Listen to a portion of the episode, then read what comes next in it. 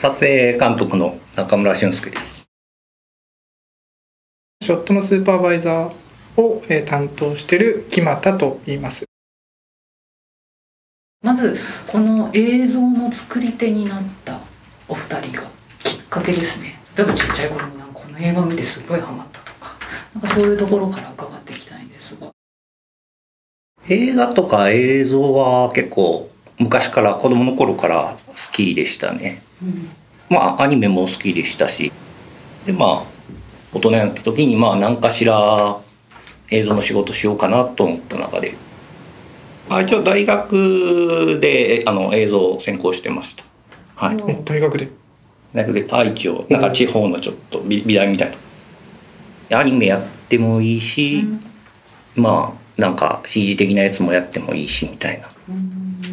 感じでした。ねアニメを選んだってのはどんなところに惹かれてたの？あんまりかっこよくないですけどまあ入りやすかったっていう。はい。実写よりもアニメの方が。まあたたまたま休休時あってもう何も分からず行ってそのまま結構意外と続いちゃったって感じです。僕はあの映画館で働いてたんですよ。うん前の仕事が。でちょうど CG 対策がすごいたくさんあって「えー、とパイレーツ・オブ・カリビアン」とかうん「ロード・オブ・ザ・リング」とかあの普通に好きで見てた映画あれどうやって作ってんだろうってちょっと調べたら、まあ、CG でうん。どうやらマヤっていうソフトを使ってるらしいってなってそれはどうやったら勉強できるんだろうっていうところからちょっと調べてあ割となんか未経験者でも頑張ればその業界に入れるっていうような感じだったんでもう思い切って仕事を辞めて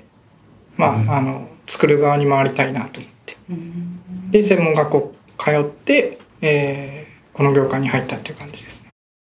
プロになってからのお話も伺いたいこの「スラムダンク以前のお話ですね。以前の話で2人がこれまで取り組んできた作品の中で特にこの作品がすごく得るものが大きかったとか学ぶものが大きかったとかもしくはこのこの作品ですごいなんか自分のその後決定づけられたターニングポイントになったみたいな作品をぜひ教えてください。どれも結構まあ重要だったというか自分の身にはなったなとは思いますけど最近であったら一個前にやってた「バビロン」っていう作品とかまあちょっと自社の作品だったんですけどまあ監督でも結構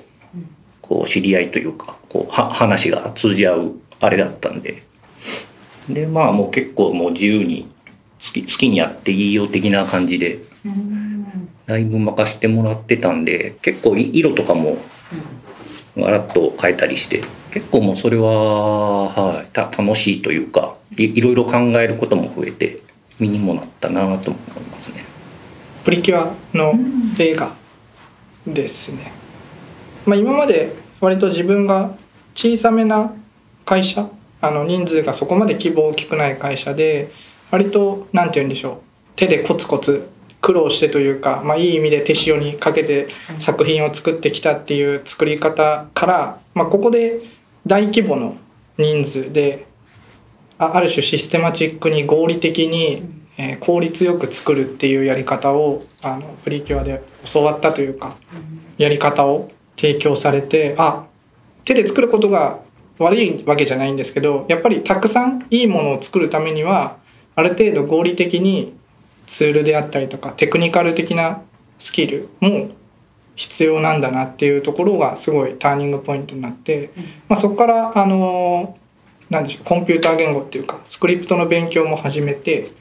それが今のこのプロジェクトにものすごく役に立ってるっていうところがあるのでもう逆に言うとこのプリキュアを経験しなかったら僕はこの「スラムダンクの作品で貢献度が半分以下に落ちてるような気がしますね。スクリプトの勉強すると違うんですね。スクリプトにしてあの自動化してしまうというかそうするとあの本当に作業が楽になるというか別にそれ人がやんなくてもコンピューターにやらせとけばいいでしょっていうのはもう本当にコンピューターにやらせちゃって人間がやるべきところだけ時間をかけて丁寧に作れるようにっていうような。スラムダンクのその話が来たのって多分今お話しされた2作品そんなに空いてないですよね？きっと。2017年ぐらいから入ってるんですけどただまあちょっとまだ緩やかに進行してたのでそんなにできることも限られてたというか。なので一回ちょっと他のプロジェクトも間に挟んでみたいな。でそれが終わったら本格的にまた始めましょうみたいな。本当にそれがきっかけで得られるものがあったなって感じでした席がねあの2つ隣ぐらいの人でああはいはい。あのやってるパートが違うんで話す機会はなかったんですけどただあの人が「T あのスラムダンクで撮影監督に入る中村俊輔さんっていう紹介だけはされててあどうしよう声かけようかなと。してたなんか言言われました。あ。知らなかった。あ多分そうまだ決まってませんでした？決まあいや僕あれ決まってなかったと思いますよ僕あれ？あの時。いやでもなんか勝手に決められた。んです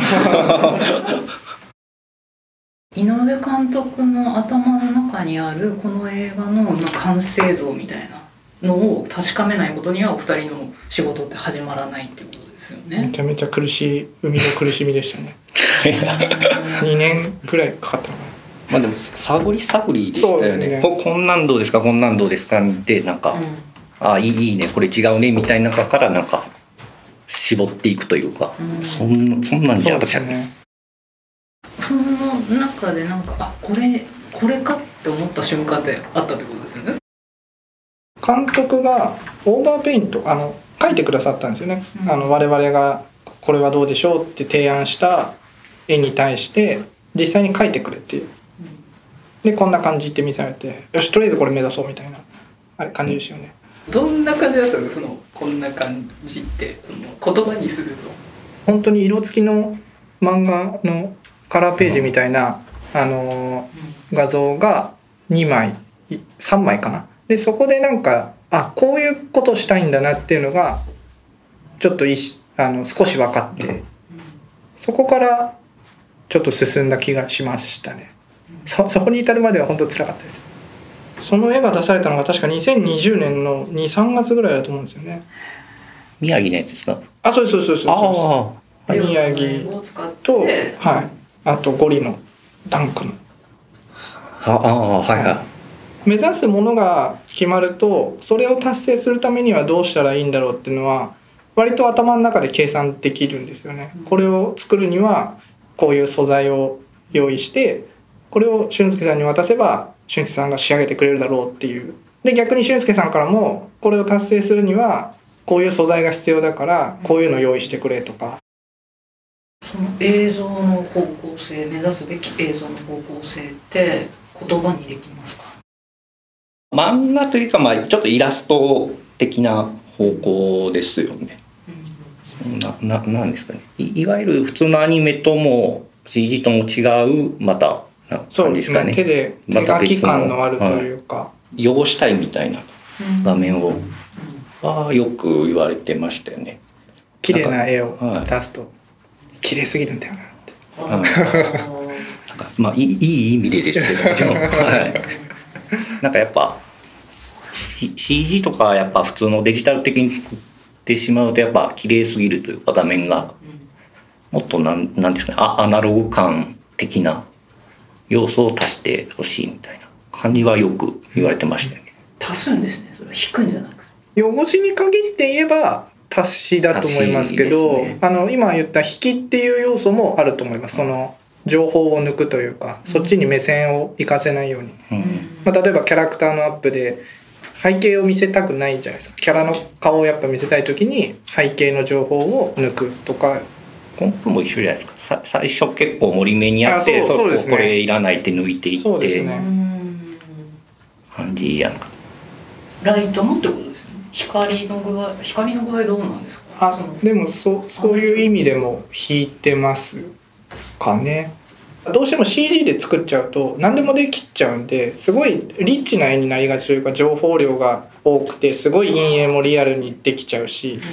まあ、そんな中でやっぱ漫画で描かれてる絵っていうのはもう線なのですごい情報量が少ないじゃないですか。途中まで足して足して足してったけどあれって思ったんでしょうね監督。やっぱあこうじゃないなと。で最後にその情報も抜いてすごいあのリッチだったなんていうんでしょうグラデーションとかも割とパキッとに日化っていう表現でいいのかな。